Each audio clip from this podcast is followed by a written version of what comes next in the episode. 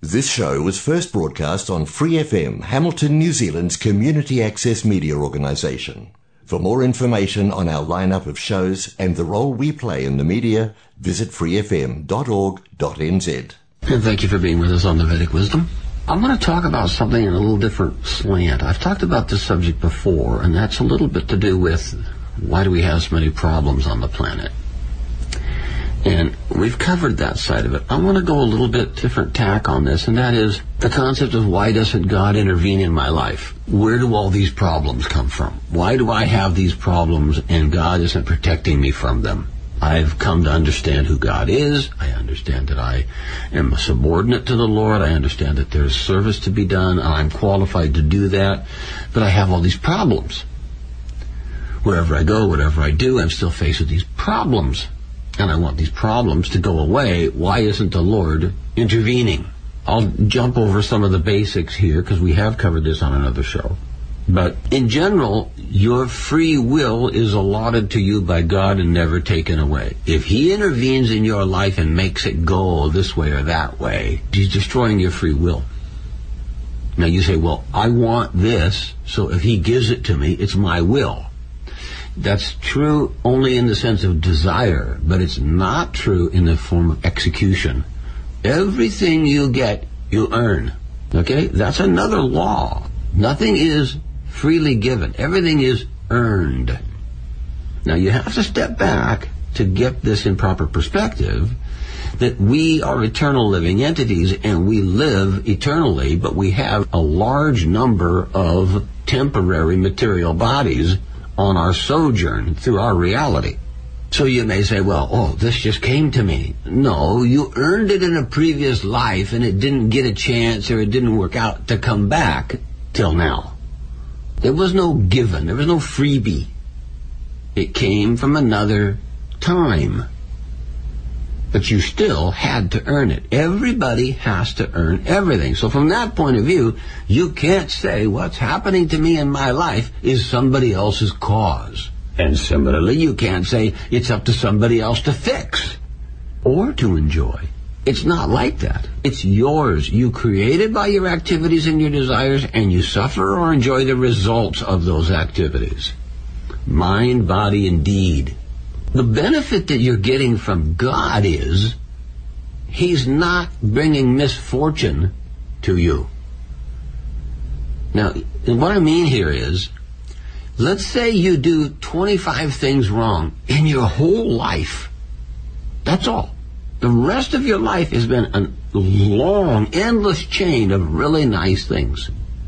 Now, those 25 things that you did wrong, they can come back over your next life during the period of all these thousands of wonderful things come back to your life, and you'll go, oh, I hit a pothole. Oh, I got this problem. Oh, I got something to fix. And it's tolerable, manageable.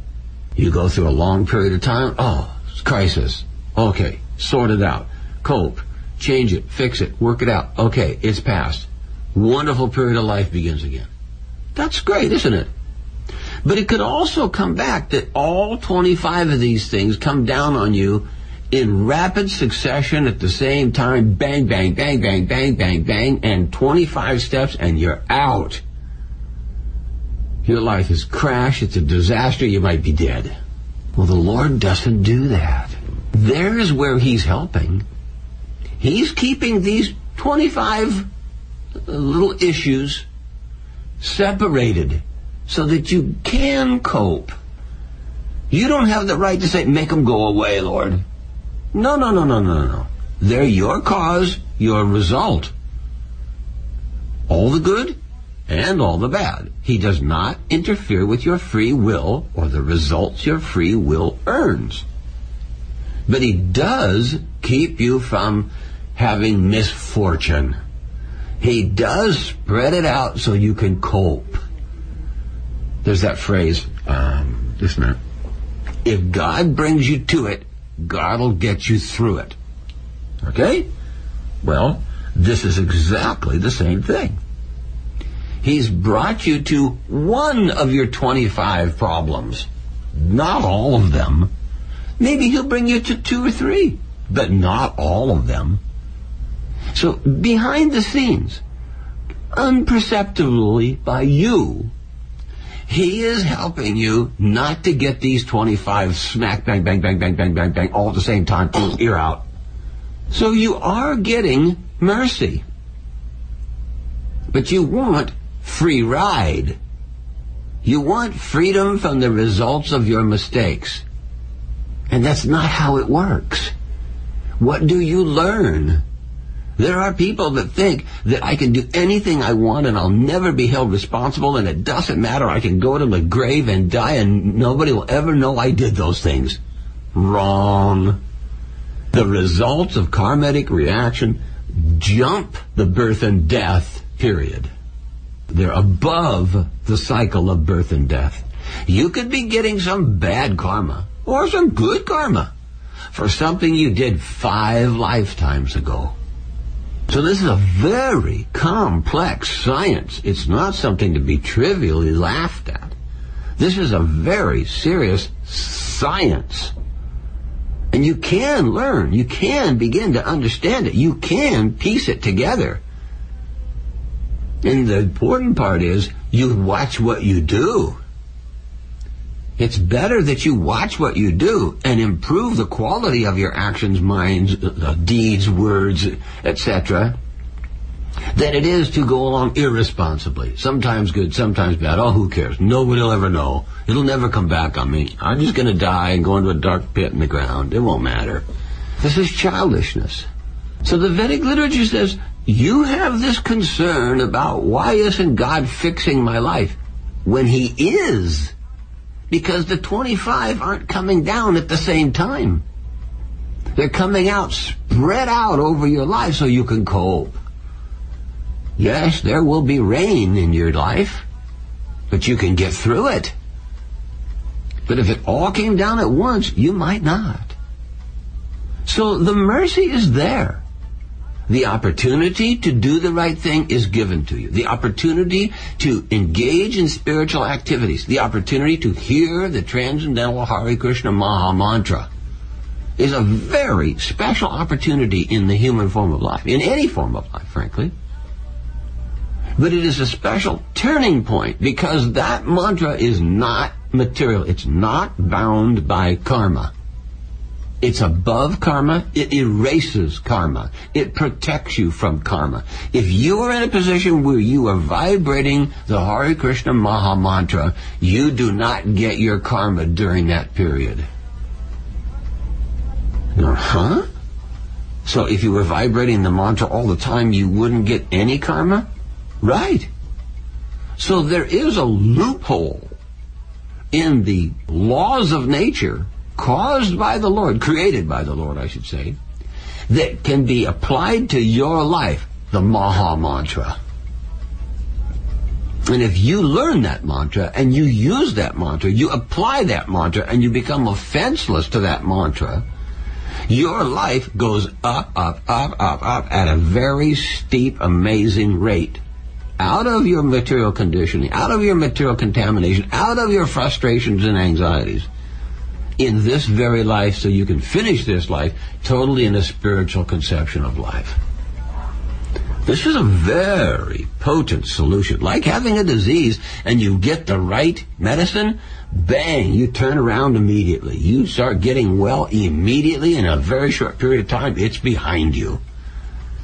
Well, this karmic bound lifetime, or should I say cycle of lifetimes, can be stopped with the right medicine, the Maha Mantra. You have to identify that your activities are the cause of good and bad results. There is not someone else causing you these things. These things are coming from your own actions. Even if another person uh, impacts you, you're standing there talking to someone with your hand on the car and they close the door and catch your finger. Yow! It was still caused by you. The person who closed the door didn't know your hand was there. It was totally unintentional. They were just delivering you a little bit of bad karma that you had coming from who knows how long ago. But it was caused by something you did. So you go, well, wait a minute. I can actually impact the quality of my future if I know this to be true. I can actually avoid things. I don't need to do that. I shouldn't say that, or I shouldn't do that. This isn't good. I'm not going to harm them. I'm not going to do that. I'm not going to squish that bug for no reason. I'm going to just hold off. And you actually begin to improve your future. And you can see how this is very practical. And maybe some period uh, down the road in the future, something nice will happen to you and you won't even know why. But at the moment, you made the right decision and you know sooner or later, somehow or other, it will benefit you down the way. So this is called karma yoga. That a person is aware of the laws of karma, understands there's two accounts.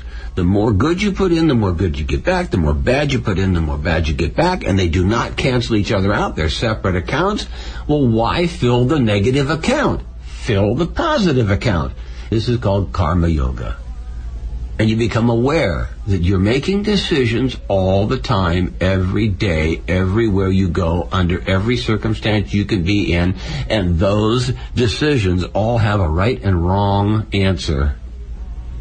And you start getting more and more and more, and every single one of them right. And you know what your future is better and better and beautiful and perfect. So this is what the Vedic literature is saying to you. Use the Maha Mantra as a tool to purify yourself from the karma you don't want. And use the, your conscious awareness to, on the Karma Yoga platform, to keep from contributing to the things you don't want and to positively contribute to the results you do want. And then use the mantra to bring your mind clear, your senses free and purified so that you can actually enter into bhakti yoga, transcendental devotional service above the laws of karma.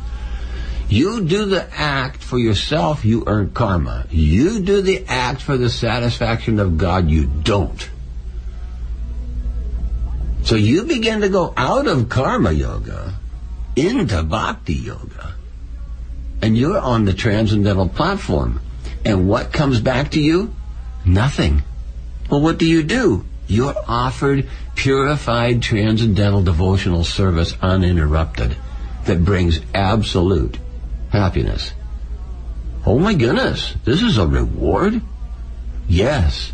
This is what the Maha Mantra is about. This is what the Vedic literature is about. This is what purification is for. This is what your human form of life is supposed to do. This is the goal you're supposed to achieve. So take this amazing opportunity. Reading the Vedic literature, chanting the Maha Mantra, uh, engaging in analytical understanding of your decision making process. Because you're actually doing it all the time. But people don't, generally speaking, notice it. They just go through life and let it kind of happen to them. This is foolishness. This is irresponsible. So don't be irresponsible. Recognize this is a science. If you want to understand any of the other sciences, it's a lengthy process. It's complicated. There are rules. It's multifaceted, many levels. This is science. Well, that's what we're talking about in the science of action and reaction and the purification of that action or reaction to uh, bhakti yoga, transcendental devotional service to the Supreme Personality of Godhead. So this is a um, leap out of the human experience, out of the uh, social experience this is a leap into the transcendental perspective, above all these material things, above everything that's temporary. It totally reaches out and you are situated on the eternal platform. Now you are eternal. So you need to be on the eternal platform to be happy. And you need to know the science. The science of good and bad. The science of how I got here. The science of how to get out of here. The science of what is devotional service. The science of how do I fit into it. The science of what is the best objective, the final goal. It's all science.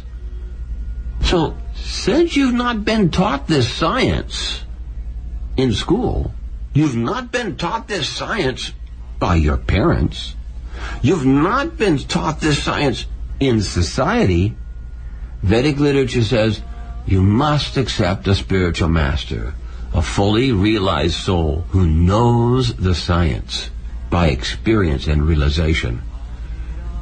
He can give you that guidance. He can give you that understanding. He can teach you the science of achieving love of God, purifying yourself from the cycle of birth, death, old age, and disease. The spiritual master is always here. The spiritual master comes in many forms. The spiritual master is repeatedly here. He incarnates on as many planets as is necessary to deliver the disciples. If you become a disciple of the spiritual master, which means you surrender to his instructions, it's called initiation. There's a vow. I promise not to engage in activities that frustrate my spiritual advancement and I promise to vibrate the Maha Mantra for purification of everything I've done wrong previously. And the spiritual master says, I promise to instruct you on this science of developing love of God, and I promise to deliver you from the cycle of birth and death. Wow. What a vow. This is the initiation vows that all the disciples of the spiritual master accept. I will refrain from those activities that inhibit my spiritual progress. And I will engage in those activities that benefit it. And the spiritual master says, I will give you all instructions in this science so you see everything in proper perspective. And you will become, achieve perfection and end the cycle of birth and death in this temporary material world and return to your rightful original position in the spiritual world eternally a happy, knowledgeable servant in transcendental love. This is way above the pecking order here in the material world. This is way above good and bad activities. This is activities, eternal activities on the transcendental platform meant to be the path to perfection.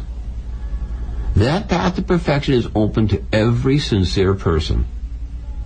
And that's the qualification. You must be sincere. No joking, no playing. You must be ready to take your life seriously. You must be willing to take the reins, the controls of your life seriously. You're not here to play. You're not here to enjoy. You do that when you're a child. But adults don't do that. There are many, many, many, many, many children in adult bodies still playing with toys still finding fault, still irresponsible, still arrogant, still foolish, still selfish. They're children. They may be 60, they may be 40, they may be 25, but they're still children. So what do they need? They need to wake up to this science. The science of bhakti yoga, the science of love of God, the science of self-realization.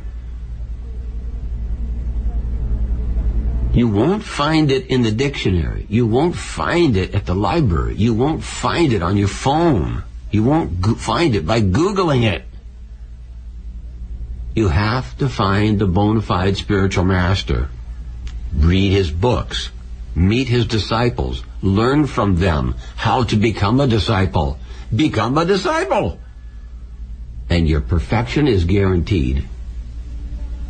So this is all given very, very clearly in the Vedic literature.